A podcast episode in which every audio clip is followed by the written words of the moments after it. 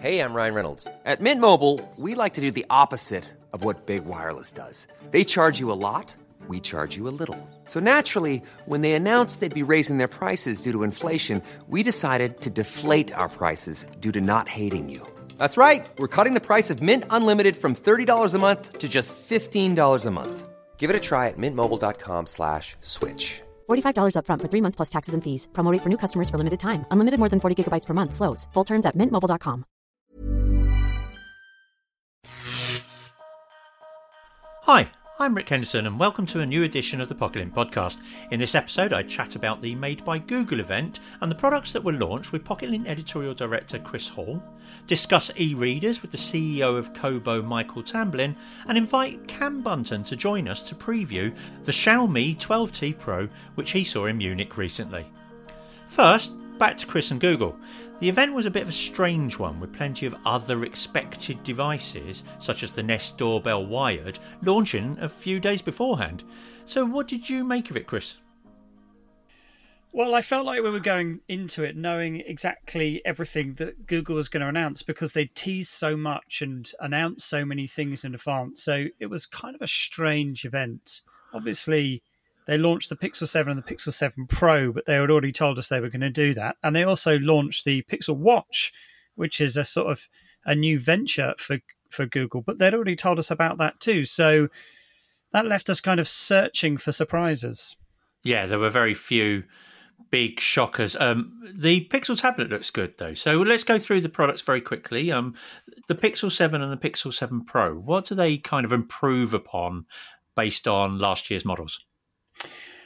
Well, they're very much an incremental move. The the design has been tweaked slightly, but you can see that they're using the same sort of language. So if you've got a, a Pixel 6, you'll look at the Pixel 7 and say, well, it's almost the same. There's a big change uh, inside because it moves to a new processor, this so called Tensor G2, which is uh, claiming to be more efficient and um, should give better performance overall.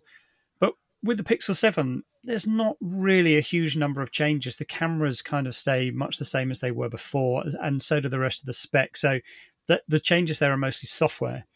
For the Pixel 7 Pro, there are a couple of those changes, but there's more going into the camera. There's more functionality. There's a bigger play towards how Google is going to try and use zoom on these Pixel cameras, promising to give you better quality zoom out to um, longer ranges. Um, but but outside those things, they do feel pretty much the same as they were before. Um, and then, of course, there's the Pixel Watch, which um, is uh, Google's first ever made in-house smartwatch. Of course, it uses Wear OS, which is their own software developed, co-developed with Samsung. Um, what did you think of the Pixel Watch? Um, it's a big one for them to suddenly launch straight into the smartwatch market themselves. It is. I mean, the first time I sat down with Google to talk about watches was in 2017, and it was the launch of some watches that LG had been working on. And when I saw the Pixel Watch, I was immediately reminded of the LG watches. And when LG produced those watches, very clear that there had been some collaboration between Google and LG. And the, the idea really was to showcase what uh, a Wear OS watch could do. And I get the same feeling again this time. It doesn't really feel hugely different to other watches on the market. Obviously, it's been made by Google, but they have made a conscious decision to offer a very sort of simple, minimalist, round design. And I do wonder how many people are going to be attracted to that because my first instinct when I looked at it was that it was, you know, almost like a, a child had designed it. You ask a child to draw a watch, that's probably what they would draw. Um, and when you've got things like Apple venturing out with the Ultra to make it more exciting, and you've got people going after like divers watches and, and chunkier designs, I do wonder what the market is going to be be for this type of device. The main thing though is it's it's all going about experience and whether Wear OS can elevate itself to be a uh, reasonable opponent to what you get from from Apple Watch. But certainly there are no shortage of functions and lots and lots of very clever stuff going into this, aiming to make it a perfect partner for your Android smartphone. Of course, um, Google uh, uh acquired Fitbit, I think, last year. Um, so there's an awful lot of Fitbit integrated functionality, isn't there? Yeah, Google is saying that this is the best Fitbit.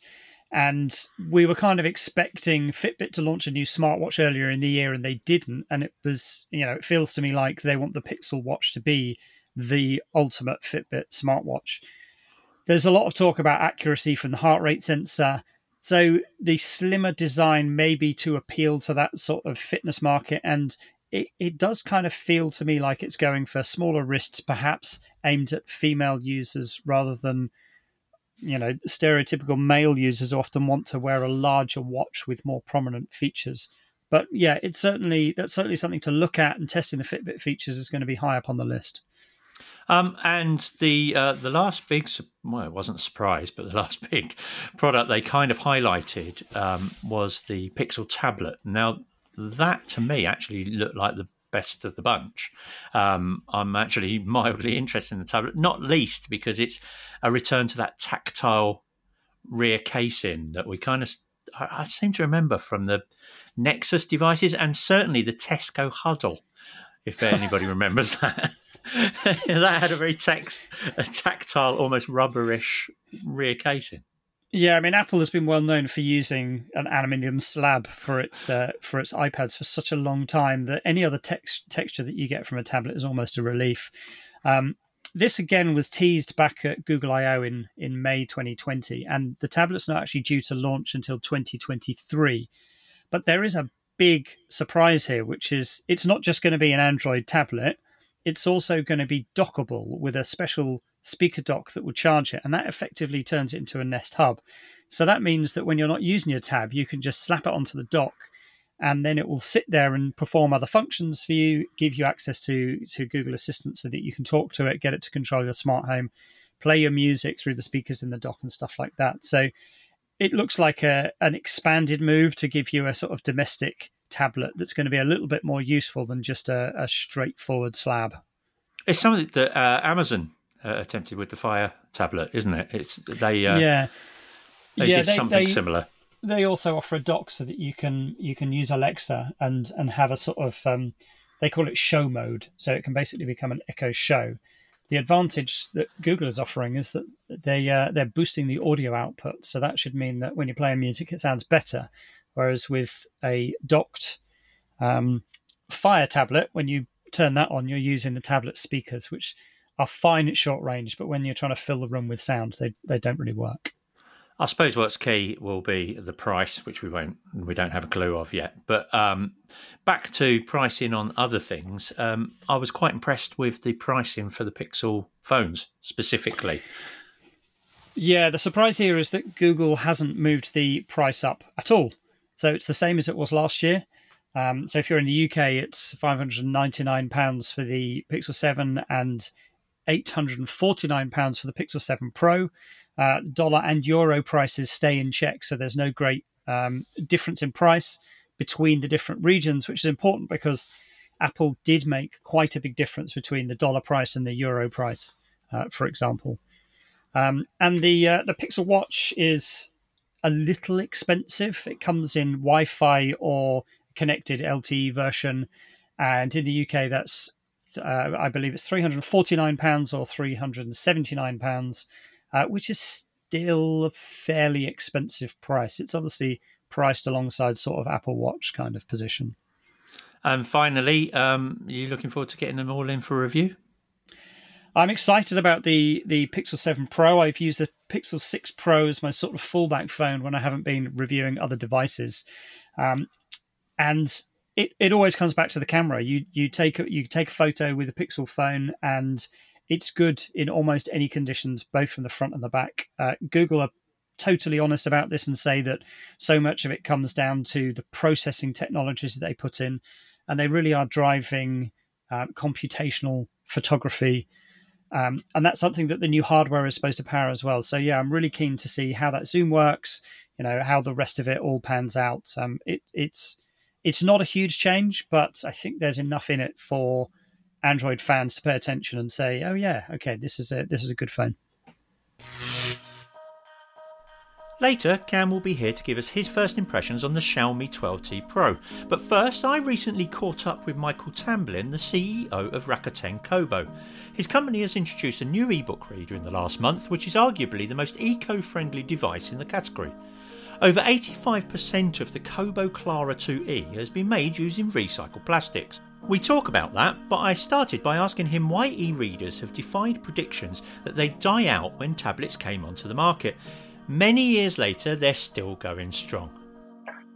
It, it, you're absolutely right. There was a there was a period probably in you know, 2010, 2011, 2012 where um, where the assumption was absolutely that people would have one device in their pocket or one device in their bag that would do absolutely everything, and and so having a, a single function device like an e-reader was going to be a, like a transitory uh, technology that would be supplanted. And I think what we found instead, and, it, and in retrospect, maybe shouldn't have been surprised by, is the degree to which people like to specialize certain kinds of media experiences. So your phone, um, your phone will show video, your tablet will show video, but if you're watching football, you want a giant screen TV so that you can see every blade of grass on the field. And if you are a music lover, you're going to pitch the free headphones that came with your phone, and you're going to get a three hundred dollar set of headphones that you know, give you the you know the absolute perfect you know audio fidelity of you know you know kind of recreation of, of Albert Hall, and um, and for books, if you are a person who reads continuously, if you're a person who reads two books a week, you're going to go looking for that experience that makes the best version of that uh, of that media experience, and that is you know that's turned out to be paper on one side and e readers on the other. So it's it's proven to be not just a durable technology, but one that we've been able to successfully innovate in over the years and keep people coming back to. Is, does that help that um, it's always been a media that uh, that has an anti-glare screen and it actually does things that tablet can't really do?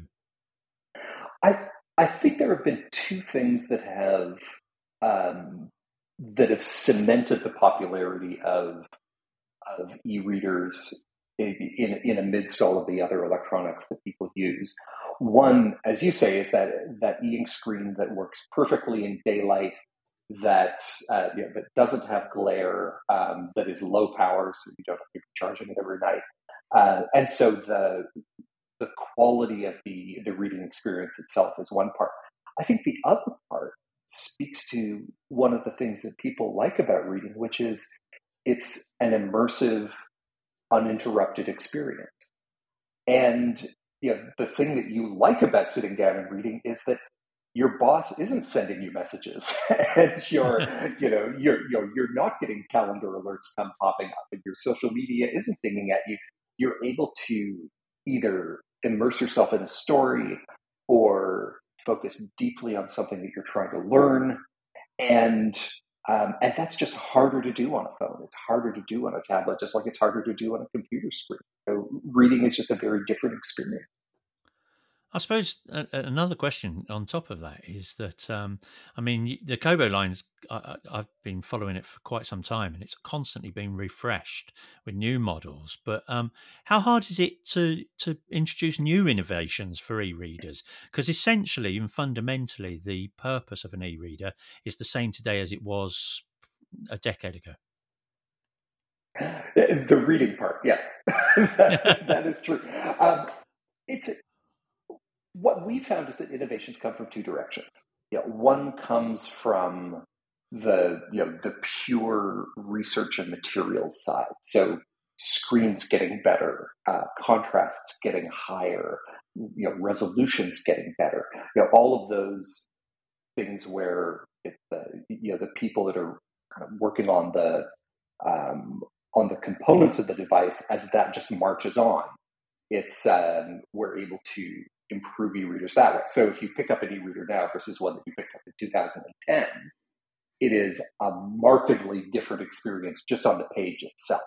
You know, crisper, sharper, higher contrast, more responsive. So all of that gets better all the time.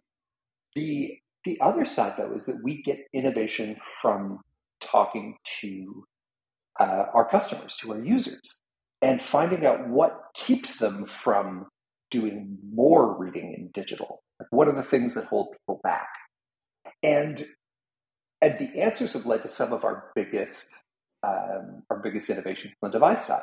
When um, the reason that we decided to waterproof e-readers was when we did research that found that 47% of, uh, of frequent readers either read in the bathtub or uh, take books to the beach or by the pool when they go on vacation. And they were afraid of taking their e reader into those places because they didn't want to lose it or get it damaged.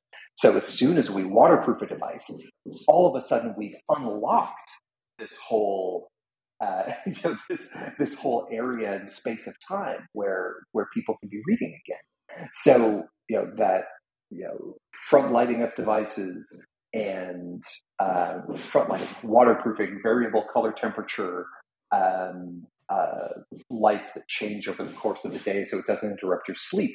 All of those things came from what our customers were telling us. And the same, you know, same goes for what we're doing with our uh, with our new e-reader now with um, Kobo Clara 2e, um, where we're bringing in recycled plastics. Um, when people think of e-readers, this is a Kobo specific question. Um, they often think of a competitor's brand. Um, we can't we can't help but do that. But how do you combat that? There, there are a couple of ways. You know, one is I think that we've always had a more open sense of what an e-reader can be. You know, that you would be buying books from us, you'd probably be bringing them from other places as well. You might be borrowing them from the library. From a pure um, kind of technology architecture perspective, we've tried to be more open and you know easier to play with um, with other sources of content. Um, the the other side of it, though, is that we really are just focused on trying to make the experience better for readers.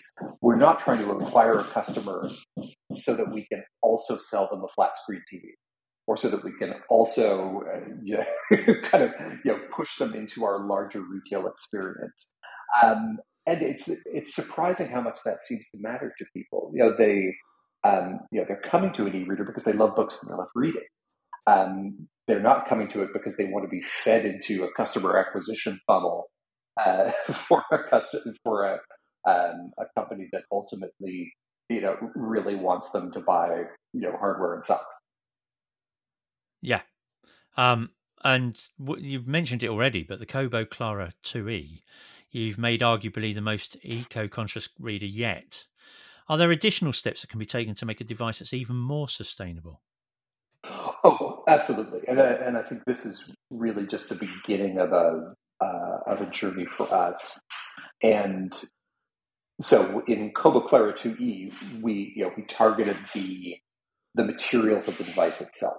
So, uh, recycled plastics uh, for the cases, recycled plastics for um, uh, for the accessories as well. Also, uh, building new plastic compounds that could incorporate ocean-bound plastics. So, um, so we have that mixed in there too, and you know, all of that requires uh, some really interesting research on the material side because you know we want to make sure that we're not compromising on the feel of, of a device, how it you know how it sits in your hand, um, and and because people are so so emotional and so tactile around their reading experiences, we don't you know, we don't want to mess with those. Uh, but at the same time, we want the e-readers to be more sustainable. So uh, so that took some some creativity, some work, some science, uh, to make sure that we came out with an e-reader that was more sustainable from a plastics perspective, but also uh, feels really great when you hold it in your hand. What we can do beyond that, and are already starting to do, is um, looking at the carbon creation that goes around the other parts of the device experience. So we're you know we're already tackling packaging. All packaging is now um, um, using both recycled materials and sustainable inks, and is you know again recyclable afterwards after you've uh, after you've unboxed the product. And now we're going after the carbon that comes from shipping. So we've entered into a really fascinating partnership with um, with an indigenous organization that is preserving rainforest uh, in British Columbia in Canada, where we're where we're headquartered, and the so that goes to both um, the purchasing of carbon credits to offset um, uh, to offset carbon from shipping, but then is also used for the both uh, the preservation of temperate rainforests and the preservation of maritime ecosystems that are adjacent to those of the coast. So there is um, there's a carbon mitigation aspect to it. There's a preservation and ecological diversity aspect to it, and it's also creating um, sustainable jobs and careers for indigenous peoples who are living on that land. So again, it's a it's an ongoing process, and it's it's something where we keep finding new opportunities to shave a little bit more impact out of the system, but it's an ongoing commitment. And does that include accessories too? Um, things like the uh, the covers. Yes, yeah, the, the, covers as well. So in the covers that are um, that are shipping with Kobo Clara 2E, um, the plastic stiffeners that sit inside them, um, the, the, the plastics of the shells of the accessories themselves are uh, are all recycled as well. Um, and speaking about the Clara 2E, also another big um, feature that it brings to the table is Bluetooth to be able to listen to audiobooks through yes. wireless headphones. So, do you think audiobooks will, uh, will become an even bigger way for users to consume books in future? We've seen that already. So, uh, we've now been in um, we've been, been in the audiobook business for a number of years, and the main reason that we um, that we started looking at audiobooks was because as much as we are competing against some of our kind of electronic and technology rivals, we're really competing for time. Um, so we're you know we're competing against YouTube and Facebook and TikTok and all of the other ways that you can spend your day. Uh, and audiobooks allow us to get into other parts of people's day aside from the time when they can sit down and look at a book. Uh, it allows us to bring reading to the time when you are going for a run or running errands or driving to work. And um, so it's it's just kind of part of our arsenal of, of how we're fighting for time for reading.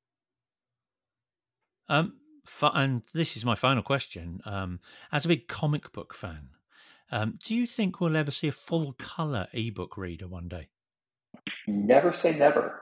Uh, we already, um, with our um, uh, with our apps for iOS and Android, do do quite a brisk trade in comics, graphic novels, and manga. Um, and in fact, in our business in Japan, which is uh, which is almost entirely phone based, by the way. So in the in Japan, um, there's very little e-reader use, a lot of phone use, um, over 70% of what we sell are graphic novels and manga. So they're, uh, and, and that's probably the most kind of comic consuming country in the world. So uh, there's clearly a lot of potential for people that are uh, that are interested not just in um, in reading comics, but in reading some of those titles that are hard to get, that don't show up at your local store, um, that are coming from other countries there uh, is a there's already so much happening in that space, and uh, absolutely expect more to be happening in the future. But as for a color e-reader, you know, who can say? It's uh, fortunately we don't talk a lot about what we haven't released yet. Uh, only things that we've already got out there. Now on to Cam, and having played a bit with one during the Xiaomi product launch in Munich, he's here to give us his first impressions of the Xiaomi 12T Pro. So Cam, first question, what are the main differences between this new model and the older Xiaomi 12 Pro? So there are a couple of things, but I think obviously the main sort of pillar, the, the thing that stands out on the spec sheet, of course, is that new Samsung 200 megapixel camera sensor. It's something I think Samsung have, has been talking about most of this year, or at least we've been aware of it for most of this year.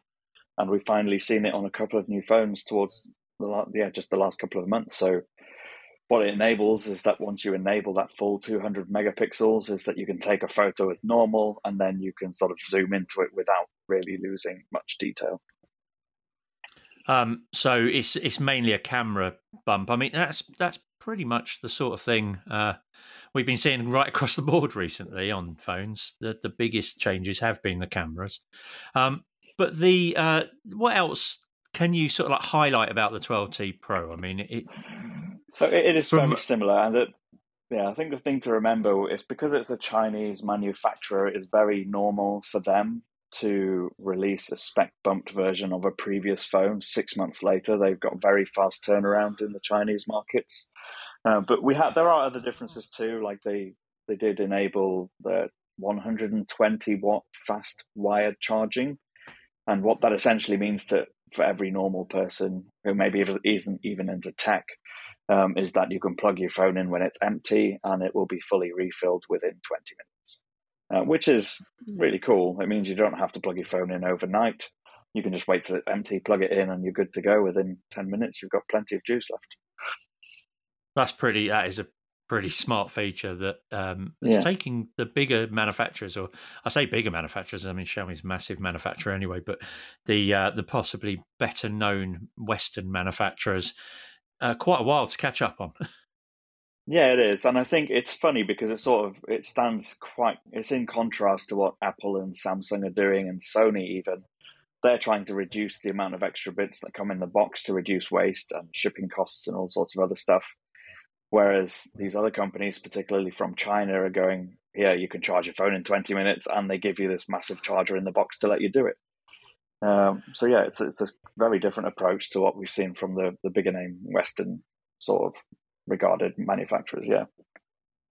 So, what other um, features, say someone hasn't uh, considered a Xiaomi phone for a while, um, what other features would you recommend about the 12T Pro that you've seen already?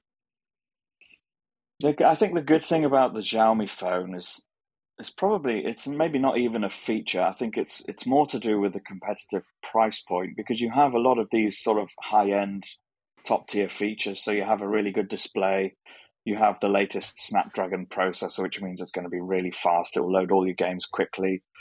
Um, and it's got great stereo sound speakers, loudspeakers on it, and it also costs a lot less than, say, an iPhone 14 Pro or a Samsung Galaxy S23 Ultra might.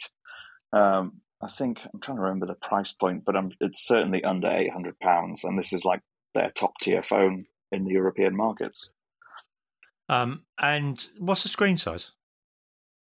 6.7 inches or 6.67. So it's a pretty big screen as well. It's sort of that trend of releasing a really big screen, powerful smartphone. So you're getting quite a lot of bang for your buck. Um, yeah, exactly. Back to the other products that you might have seen out in Munich. Um, did you actually get to see the 12T, the original, the uh, the smaller version? Yeah, well, actually, you say smaller version; it's exactly the same. so you have the two side, you you you have the two side by side, and you you really cannot tell them apart. And the only real difference between those two phones is the chipset inside. It uses a MediaTek processor. Again, a flagship processor, but not quite as powerful as the 12T Pro. And it also has uh, the 108 megapixel camera instead of the 200 megapixel. And that's really it. Everything else is the same. So if you were sort of like pushed, would you uh, would you say that it's probably more economical to consider the 12T? Possibly, yes. But then I also feel like I would be very curious to see what the 200 megapixel camera is like. And it, from using it the first few times I've used it, as long as you use it in daylight conditions, it genuinely is really impressive how sharp the images can be. Like as long as you're taking photos of like buildings with straight lines and stuff, it's it's just really sharp especially when you're zooming in. Once you get into like the trees and the bushes where there's a lot more uh, detail going on, then it, it, sort of falls away a bit. But it is it's genuinely impressive how sharp it can be when you zoom in. There are quite a few other products that uh, Xiaomi won't be bringing to Europe, at least, or at least not to the yes. UK. Um, like I, I, wasn't, I wasn't, I wasn't really. Um, uh, clued up on whether or not the robot vacuum cleaner will be coming to the UK? Sounded interesting. No, though. not. Yeah, it did. It's it is it does sound sound very interesting. Um, but as far as I know, it's not coming to the UK. But I don't think that necessarily means we won't see something very similar from maybe Roborock, which is also a Xiaomi company.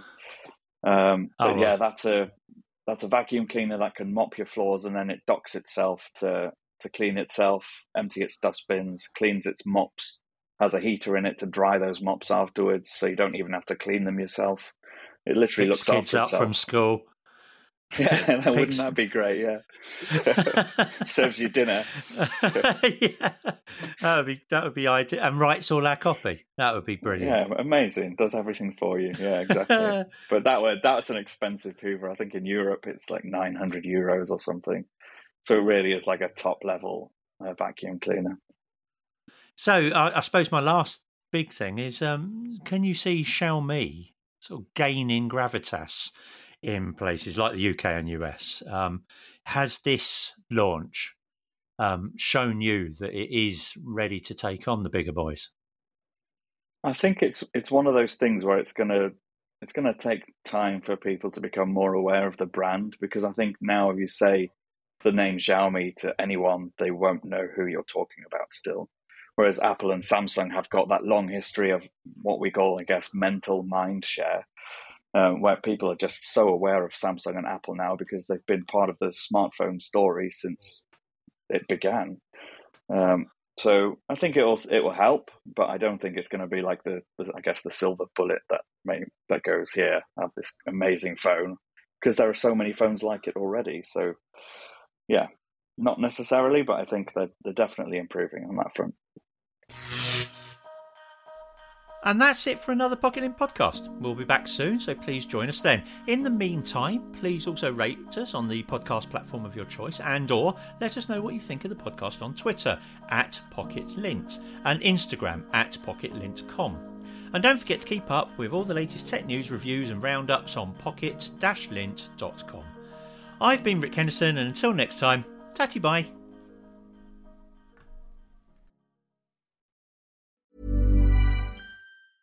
Hey, it's Danny Pellegrino from Everything Iconic.